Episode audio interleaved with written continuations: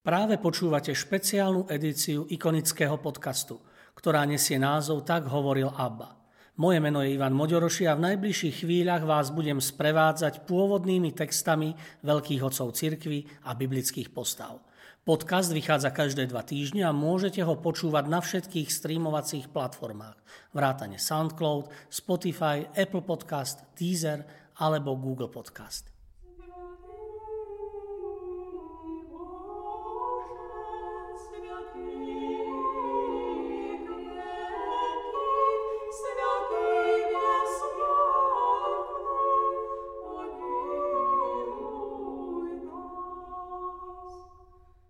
Melchizedek. Melchizedek, hebrejský Malky Cedek, môj kráľ spravodlivosti, alebo spravodlivosť je môj kráľ, žil v čase pravdca Abraháma okolo roku 1800 pred Kristom. Ako kráľ Salemu priniesol Abrahámovi chlieb a víno, keď sa vrátil po víťazstve nad kráľom Severného Kanánu. Kto vlastne bol Melchizedek? V židovstve si niektorí mysleli, že to bol Úr Mensch, na obraz ktorého bol stvorený Adam. Iní si zase mysleli, že to bol prevtelený syn Noého, Šém, ďalší zase, že to bol archaniel Michal alebo Ježiš pred svojím vtelením.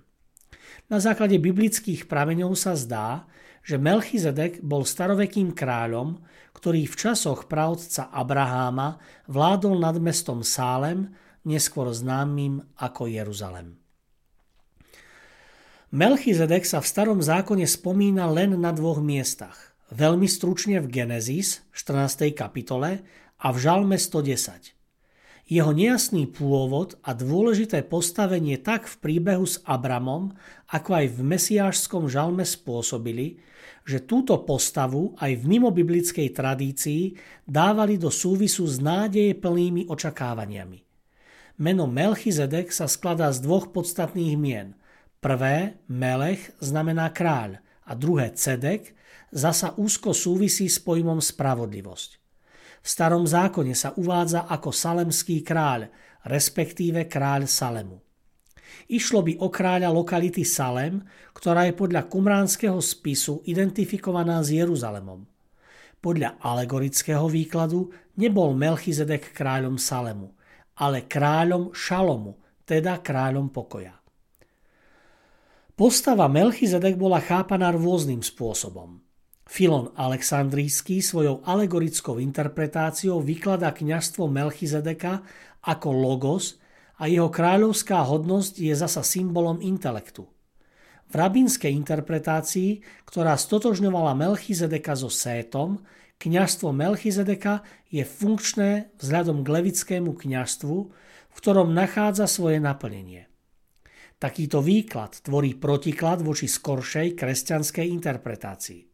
V samaritánskej tradícii bola za tendencia protijudaistická a snažila sa zdiskreditovať Melchizedeka, ktorý bol údajne synom prostitútky. Toto neúplné vymenovanie uzavrieme zmienkou o sekte Melchizedekiánov, ktorý založený bankárom a heretikom Teodoziom v 2. storočí v Ríme dosiahli vrchol v 4. storočí a so židovskými prvkami svetenie soboty verili, že Melchizedek je väčší ako Kristus. Napriek tomu, že na otázku, kto vlastne Melchizedek bol, nedokážeme dať jednoznačnú odpoveď. Isté je, že v židovských náboženských predstavách zastával veľmi dôležitú funkciu v komunikácii medzi nebeskou a pozemskou sférou. V Novom zákone sa ukazuje niekoľko dôkazov nadradenosti Melchizedekovho kniastva, ktoré sa následne aplikuje na Krista.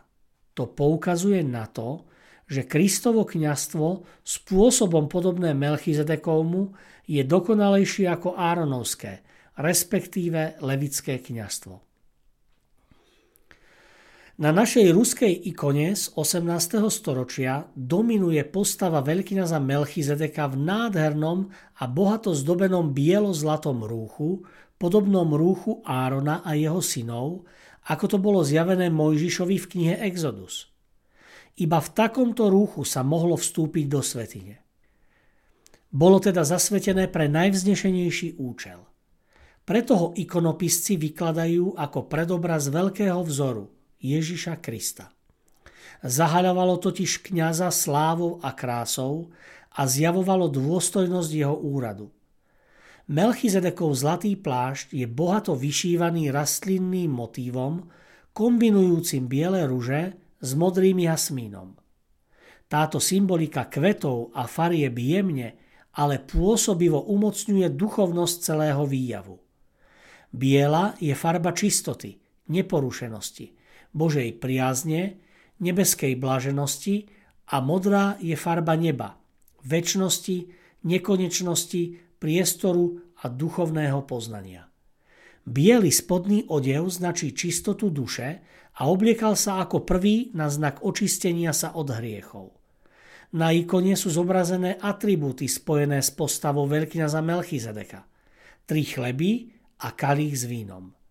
Hebrejské sloveso hoci v Genesis, ktoré je preložené ako priniesol, sa častejšie interpretuje ako symbolické privítanie víťaza – jedlom a pitím, alebo ako symbolické gesto uzavretia zmluvy medzi Abramom a Melchizedekom. Súčasťou uzatvorenia zmluvy bolo aj slávnostné požívanie jedla.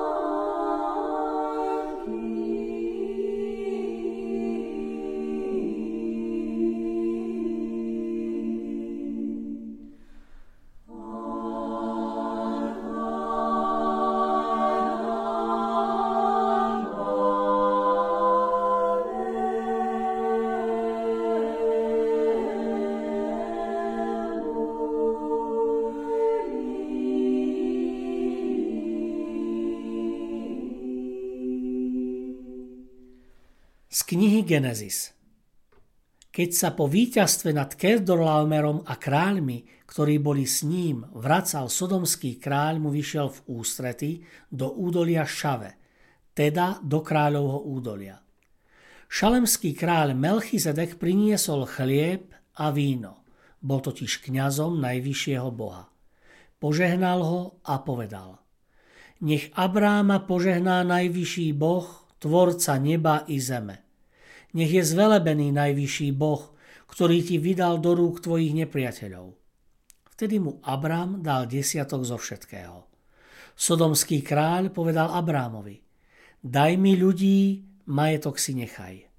Abrám však sodomskému kráľovi odpovedal, prísažne dvíham ruku k hospodinovi, najvyššiemu Bohu, tvorcovi neba a zeme, že nevezmem ani len nitku, ani remienok z obuvy, vôbec nič z čohokoľvek, čo je tvoje, aby si nepovedal, obohatil som Abráma. Nechcem nič, iba to, čo zjedlo služobníctvo a podiel pre mužov Anéra, Eškóla a Mamreho, ktorí šli so mnou. Oni nech dostanú svoj podiel. Z knihy Žalmov Dávidov žalm Výrok hospodina môjmu pánovi Seď po mojej pravici, kým nepoložím tvojich nepriateľov za podnožku tvojim nohám. Žezlo tvojej moci vystrie hospodin zo Siona. Panuj uprostred svojich nepriateľov. Tvoj ľud príde dobrovoľne v deň, keď sa ujmeš moci. V nádhere svetine, ako rosa zlona úsvitu sa objaví tvoja mlať. Hospodin prisahal a neoľutuje. Ty si kňaz na veky, na spôsob Melchizedeka. Pán je po tvojej pravici, v deň svojho hnevu rozdrví kráľov. Bude súdiť uprostred národov, bude tam plno mŕtvol. Rozdrví hlavy mnohých krajín. Cestou sa napije z potoka, vďaka čomu vstýči hlavu. Z listu Hebrejom Každý veľkňaz, vybraný spomedzi ľudí, býva ustanovený ako zástupca ľudí pred Bohom, aby prinášal dary a obety za hriechy. Pretože môže spolucítiť s nevedomými a blúdiacimi, keďže aj sám podlieha slabosti. A preto musí prinášať obety, tak za hriechy ľudí, ako aj za seba. A túto hodnosť si nikto nemôže vziať sám, len ak ho Boh povolá ako Árona. Veď ani Kristus sa neoslávil sám, keď sa stal veľkňazom, ale oslávil ho ten, čo mu povedal. Ty si môj syn, ja som ťa dnes splodil. A ako inde hovorí, ty si kňaz na veky na spôsob Melchizedeka. Ježiš v dňoch svojho pozemského života mocným hlasom a so slzami prednášal modlitby a prozby tomu, ktorý ho mohol ochrániť pred smrťou a bol vypočutý pre svoju bohabojnosť. A hoci bol synom, vo svojom utrpení sa naučil poslušnosti a keď dosiahol dokonalosť, stal sa pôvodcom väčšnej spásy pre všetkých, čo ho poslúchajú, keď ho Boh vyhlásil za veľkňaza na spôsob Melchizedeka. Tento Melchizedek, kráľ Šalemu, kňaz najvyššieho boha, vyšiel v ústrety Abrahámovi, keď sa Abrahám vracal z porážky kráľov a požehnal ho. A Abrahámu zo všetkého dal desiatok. Jeho meno sa prekladá najprv ako kráľ spravodlivosti, potom však aj kráľ Šálemu, čo znamená kráľ pokoja. Je bez otca, bez matky, bez rodokmeňa. Jeho dni nemajú začiatok a jeho život je bez konca. A tak podobný Božiemu synovi ostáva navždy kňazom. Dobre si všimnite, aký je veľký, keď mu aj patriarcha Abraham dal desiatok z najlepšej koristi. A tak aj tí, čo zo synov Lévyho príjmajú kňazskú službu, majú príkaz príjmať od ľudí desiatky podľa zákona, totiž od vlastných bratov, i keď aj oni pochádzajú z Abrahámových bedier. No ten, čo si z nich neodvodzuje svoj pôvod, prijal desiatok od Abraháma a požehnal toho, ktorý mal prisľúbenie. Veď je nesporné, že väčší požehnáva menšieho. Tu príjmajú desiatky smrteľní ľudia. Tam zasa ten, o ktorom máme svedectvo, že žije. Ba by sa povedať, že skrze Abraháma odovzdával desiatky aj Lévy, hoci sám desiatky dostával veď bol ešte v bedrách otca, keď mu Melchizedek vyšiel v ústrety. Keby sa teda dokonalosť dala dosiahnuť prostredníctvom levického kňastva, veď na jeho základe dostal ľud zákon, na čo by bolo treba ustanoviť ešte iného kňaza na spôsob Melchizedeka a neostať pri kňastve na spôsob Árona? Veď ak sa mení kňastvo, nevyhnutne sa musí zmeniť aj zákon. A ten, o ktorom sa to hovorí, je z iného kmeňa, z ktorého nikto nekonal službu pri oltári. Veď je zrejme, že náš pán pochádzal z Júdu a vo vzťahu k tomuto kmeňu Mojžiš nič nepovedal o kňazoch. A je to ešte zrejmejšie, keď povstáva iný kňaz, podobný Melchizedekovi, ktorý sa s ním nestal podľa predpisu zákona o telesnom pôvode, ale mocou nezničiteľného života. Veď o ňom znie svedectvo. Ty si kňaz na veky, na spôsob Melchizedeka. Tým sa ruší predchádzajúce prikázanie, lebo je slabé a neužitočné. Veď zákon nič nepriviedol k dokonalosti. Uvedená bola iba lepšia nádej a skrze ňu sa blížime k Bohu. A to sa nestalo bez prísahy. Tamtí sa totiž stali kňazmi bez prísahy. Tento však s prísahou toho, čo mu povedal. Pán prisahal a nebude ľutovať ty si kňaz na veky. A preto sa Ježiš stal ručiteľom o toľko lepšej zmluvy. Navyše, levických kňazov muselo byť mnoho, lebo smrť im bránila ostať nimi natrvalo. No tento, pretože zostáva na veky, má kňažstvo, ktoré neprechádza na iného a preto môže aj dokonale spasiť tých, čo prostredníctvom neho prichádzajú k Bohu, lebo žije neustále, aby sa za nich prihováral. Veď bolo aj vhodné, aby sme mali takého veľkňaza, svetého, nevinného, nepoškvrneného, oddeleného od hriešnikov, povýšeného nad nebesia, ktorý nepotrebuje ako veľkňazi deň čo deň prinášať obety najprv za svoje hriechy a potom aj za hriechy ľudí. Veď on to vykonal raz navždy, keď obetoval samého seba. Zákon totiž ustanovuje za veľkňazov ľudí podrobených slabostiam, no slovo prísahy, ktorá odznela po zákone, ustanovuje syna dokonalého na veky.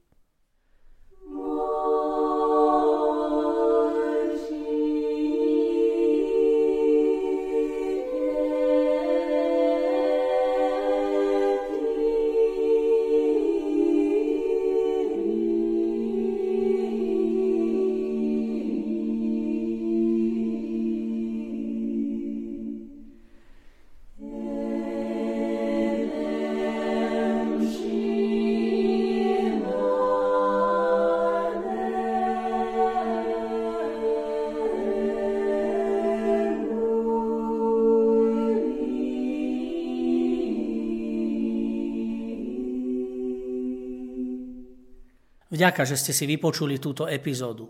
Podcast Tak hovoril ABBA vzniká v spolupráci so spoločnosťou Hour a s galériou Ikony v Žiline. Osobitne chcem poďakovať Milanovi Urbaníkovi a Matúšovi Ďuraňovi, ktorí spolu so mnou obsahovo aj technicky pripravili túto epizódu. Sledujte nás ďalej na našej facebookovej stránke Ikony, kde sa dozviete všetky novinky o podujatiach v galérii a o nových dielach ikonického podcastu. Do počutia o dva týždne.